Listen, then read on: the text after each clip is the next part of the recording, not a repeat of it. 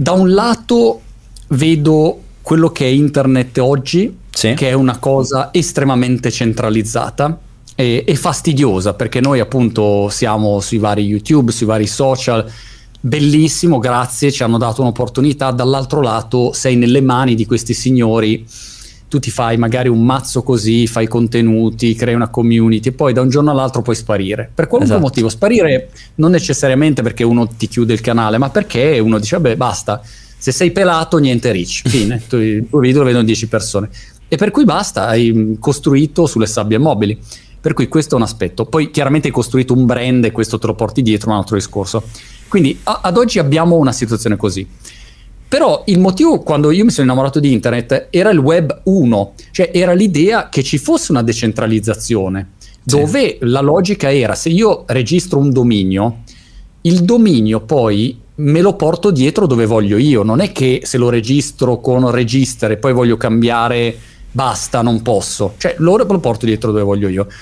Mentre invece oggi se io ho una community su YouTube non la posso portare dove voglio io. In sostanza non è mia, sono come i soldi che tu metti in banca, non sono più tuoi, sono i soldi della banca. E tu c'è un credito con la banca, è una cosa molto diversa. Quindi da un lato c'è una chiara necessità di decentralizzare per chi vuole, perché magari uno non vuole, magari sì. uno dice no, ma io invece voglio avere la banca che mi gestisce i miei bitcoin fantastico, è contrario diciamo all'etica e alla filosofia iniziale di, di, di Bitcoin okay. di Satoshi Nakamoto, però va bene anche così, insomma se tu vuoi quello ognuno deciderà, ma almeno io ho la possibilità di decidere quello che voglio. Dall'altro lato il tema della decentralizzazione totale um, aprirà mille altre problematiche, cioè non è una soluzione secondo me definitiva, diciamo è un passaggio perché poi immaginati un social decentralizzato totalmente, sì. ne parla sempre Balagi per dire, eh, beh è bello da un lato, dall'altro lato quando poi c'è un casino chi è che interviene? Co- come si fa a gestire tutte le varie menate, casini, truffe? Eh, te la gestisci tu, cioè il punto è quello, non, è, è, tutta roba tua, quando perdi le chiavi di casa lei perse per sempre, non puoi più rientrare, ecco quello è il no, problema no. vero. Sì, però eh, f- prendi l'esempio dei social, sì. Eh, togliamoci un attimo dal tema finanziario, prendi l'esempio dei social. Oggi tu posti qualcosa e Facebook, Marchetto, decide. Sì. È lui che decide, tu sei a casa sua. Un social decentralizzato invece mh, mm, non c'è Marchetto che decide, è come dire qualche cosa di distribuito. Per cui non c'è un'unità centrale che, che, che può dire questo lo chiudiamo, questo non va bene come account. Allora, questo da un lato è positivo perché tu sei libero di dire quello che vuoi. Dall'altro lato, quando c'è un esaltato, uno che distribuisce notizie totalmente false, chi è che, che interviene, no? Chi è che si controlla? quelle problematiche lì. Ehm, però ecco, lo vedo come un passaggio migliorativo rispetto alla situazione attuale. Bene, è, è, complicato, secondo me se iniziamo a parlare di decentralizzazione non ne usciamo facilmente, anche perché poi la decentralizzazione porta via anche dei temi che non vengono tanto trattati, eh, ad esempio i prestiti su finanza decentralizzata, sì. no, non ne, parla, cioè, ne, ne, parlano soltanto magari i canali di riferimento, ma non se ne parla tanto là fuori, si dice tanto Bitcoin, NFT, Bitcoin, NFT, Ethereum, Bitcoin, NFT, sono solo queste le parole, però nel momento in cui tu devi chiedere un prestito, per esempio, e hai una moneta collaterale sulla, eh, sulla finanza decentralizzata, puoi chiederlo eh, senza problemi. Dall'altra parte invece c'è la banca che anche se hai un collaterale, magari c'ha qualcosa contro di te o contro quello che hai fatto in passato, non te lo darà mai quel prestito. Certo. Quindi porta con sé tantissime novità da una parte e dall'altra anche tanti lati negativi, perché in effetti la, finan- la finanza decentralizzata è una cosa, ma la decentralizzazione si può applicare un po' a tutto, come giustamente dicevi, e se uno lo, lo applica a un social, cavolo, eh, sono cazzi. Sì. a, me, a me, per dire, la cosa che hai citato del del um, loan against collateral, sì. eh, quindi i vari AVE piuttosto che, oppure diciamo mh, mm, realtà più centralizzate come possono essere Celsius o Nexo, questi qua. Sì. Ehm, però ecco lo trovo fantastico. Eh, ce n'è una in particolare che mi piace un sacco. Uh, Alchemix.fi uh-huh. si chiama? Eh, sì, è, è ehm, abbastanza nuova, cioè è uscita molto forte nell'ultimo periodo. Mi, mi, mi, ha preso tantissimo il concetto dove tu dici ok, io metto un collaterale che possa essere Ethereum o una stablecoin e a questo punto mh, tu mi dai un prestito in automatico, l'LTV magari ecco è... Mh, a seconda di quello che decidi, 20%, 50%, sì. insomma, in base a, a quanto metto tu mi dai, e poi però la, la, genialata di questi signori è quella di dire il prestito si ripaga da solo perché noi prendiamo quell'importo e lo andiamo a prendiamo un yield che uh, otteniamo investendo in non so yearn sì. e questi qua no? E, e, quello la trovo geniale, cioè dovrebbe essere così alla fine dei conti, no? Perché deve essere così complicato avere un prestito? E questo ha tirato giù il velo sul fatto che, ad esempio, una banca oggi a te, correntista, ti sì. dà lo zero meno, meno zero de, de, di interesse, ma loro il grano lo prendono, lo investono e loro gli interessi li prendono.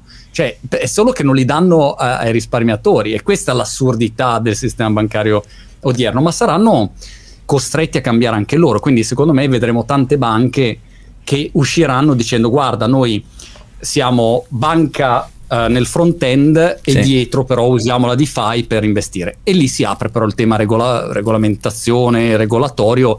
Michael Saylor diceva questi qua sono tutti security, quindi Uh, un po' li chiuderanno tutti, un po' li regolamenteranno tutti, bisogna vedere poi chi è che resta in piedi ecco, di sì. questa realtà. Perché secondo te c'è questo giro economico sugli NFT? Cioè, in molti lo chiamano il giochino dei ricchi, no? Prima si scambiavano le carte e aveva senso, le figurine te le scambiavi, oppure sì, dai, dai, dammi questi, questi 10.000 lire, no? Te, te, la, te la compro. Adesso è diventato un giochino per ricchi, ci sono dei prezzi folli su delle figurine che in effetti non sono progettoni, poi si vedrà se si trasformeranno in quello che dicono di essere. Al momento sono figurine, alcuni mm. progetti. Eh. Guarda, a me eh, io non sono un collezionista, mm-hmm. quindi non sono né un trader né un collezionista, per cui il mio approdo al mondo degli NFT arriva eh, forse per il mio background legale, mh, la prima volta che veramente ho pensato agli NFT che per me sono un contratto, sì. cioè è un software, um, è, è un contenitore che ha dentro un software eh, che ha delle istruzioni che, che può eseguire. Ecco, mm-hmm. quindi mettiamola così. Però la, la, prima volta che ci ho pensato è stato, vedi, mm, stavo facendo una negoziazione per un round investimento sì. e eh, una negoziazione che poteva durare 10 secondi netti è durata 6 mesi. Perché? Perché poi metti dentro i legali, i legali di qua, i legali di là, la bozza di qui, la bozza di lì e dici ragazzi avete rotto i quelli, basta, non se ne può più, no? sì.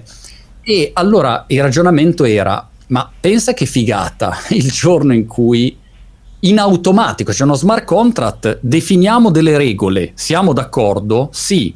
Quindi da quando io e te diciamo sì, non possono passare sei mesi. Cioè, per cosa sì. formalizzare, rob, DocuSign, dico, cioè, bah, non ha senso.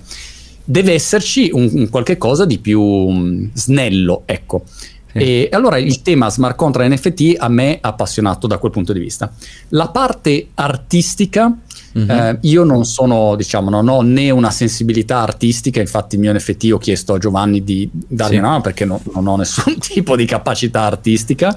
Il concetto secondo me è che il mondo si è interessato agli NFT per tutto il tema Beeple e, e la possibilità di avere grandi importi, speculazioni ed è normale questo, perché anche internet all'inizio era tutta l'idea di ecco cazzo fai soldi online e non so perché noi esseri umani siamo così bacati. Si parte sempre dal peggio al posto che partire dal meglio. Quindi la, l'attrazione è stata quella. Però dall'altro lato io come, come te parlo con tanti artisti sì.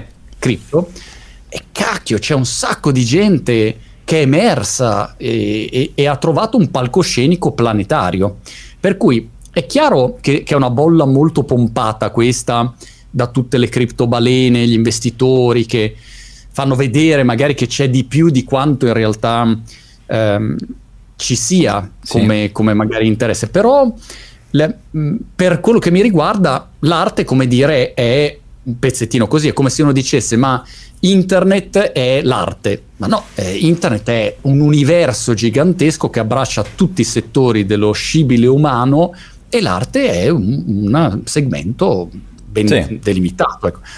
Per cui questo è un po' l'aspetto. Ci sarà uno scoppio di questa bolla? Sì, mh, mm, lo spero che ci sia presto, ah. perché in questo modo restano i progetti validi, gli artisti seri e, e stop, insomma. quindi è sempre una buona cosa, secondo me.